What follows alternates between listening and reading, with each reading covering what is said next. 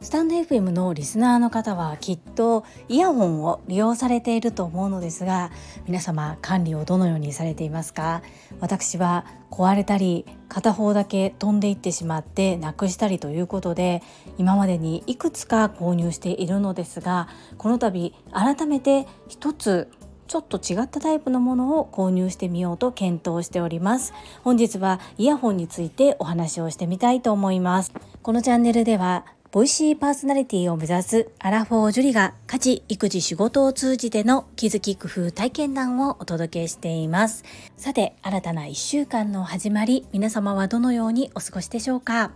お盆休みでお休みの方も多いのかなというふうに思いながら学びのアウトプットというよりは身近なことで皆さんどうされているのかな？私はこうしますよというお話をさせていただきます。 Voicy、 stand.fm、 Himalaya、 Spotify、ポッドキャストなどいろいろとラジオ番組がございます。そして動画では YouTube がメジャーどころです。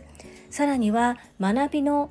講座のアーカイブなどを聞かれる方も多いかなと思います。そんな時皆様はどんなイヤホンを利用されていますか？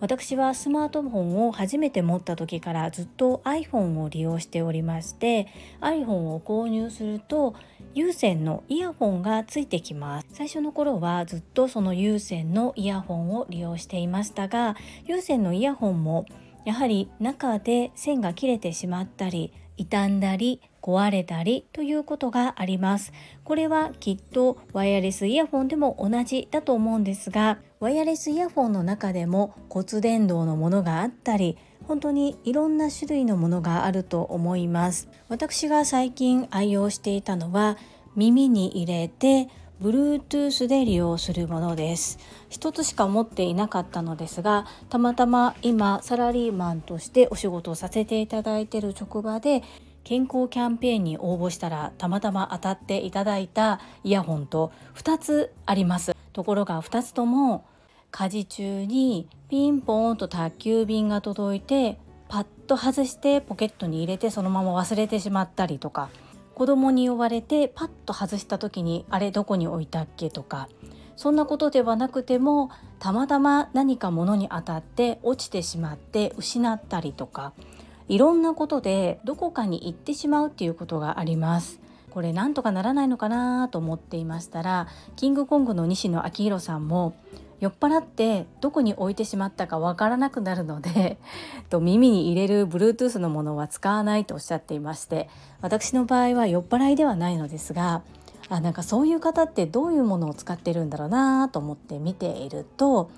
ものすごく大きい昔ながらのヘアバンドみたいな感じで右の耳から左の耳までつながっている大きなヘッドホンをされていたり最近では少し前に神戸で石垣島のマミさんにお会いした時もそうですが首掛けのワイヤレスイヤホンこちらを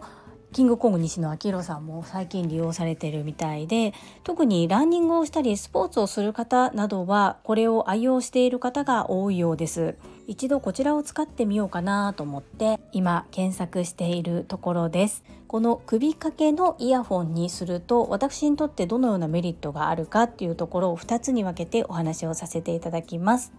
まず1つ目は耳から外した時にも首からかかっているということ。2つ目が家族が私が音声を聞いているということが一目見てわかるというところです。1つ目の耳から外した時に首にかかってくれているなんですがどうしても人から呼ばれて何か対応する時その時にイヤホンを外してどこかに慌てて置いたりポケットに入れてしまったりそしてはたまたポロッと転がって落ちてしまうということが私にとってのデメリットといいますか今抱えている問題でありますのでそれを首にかけるというものにすればきっとそのようになくなったりどっかへ行ってしまうっていうリスクは減るのではないかなというふうに思っています。2つ目の家族が私が音声を聞いていることが一目でわかるです。私は髪の毛の長さが肩ぐらいのボブ、うん、ボブショートボブって言ったらいいですかね。ちょっと短めのボブなんですけれども耳に髪をかけていればイヤホンをしていることが外から見てわかるのですが耳に髪をかけていない状態だと私が音声を聞いているということを知らずに家族が声をかけてきたりします。なんとなく表情を見ていてはわかるんですけれどもえ？なんてって聞き返してしまったり相手が気づかずに話を続けてしまっているっていうことがたまにあります。この状態はあまり良くないなというふうに思いましてただいつ話しかけられるかわからない状態でそれを待つがために自分の耳学の時間を取れないっていうのもなんだかうんっていう感じでどっちを取るの？どっちもちょっと大切だなみたいな感じで思うところがありました。なのでこの首掛けのイヤホンにすれば首を見れば私が今聞いているのかどうかイヤホンが耳に刺さっているのかどうかっていうことが見てわかるので割とこう家族にとってもプラスになるのではないかなと勝手に考えております。これがプラスなのかマイナスなのか正直使ってみないとわからないのでまた使ったプラス面マイナス面などは所感としてアウトプットさせていただくのですが皆様はどうですか？どんなタイプのイヤホンを使っておられますか？お気に入りおすすめなどあれば共有いただいたり教えていただけるととっても嬉しいです。参考にさせていただきます。皆様の参考になれば幸いです。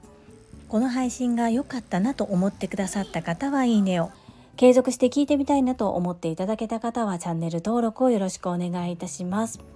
そして皆様からいただけるコメントが私にとって宝物です。とっても嬉しいですしものすごく励みになっております。ありがとうございます。コメントをいただけたり各種 SNS で拡散いただけると私とっても喜びます。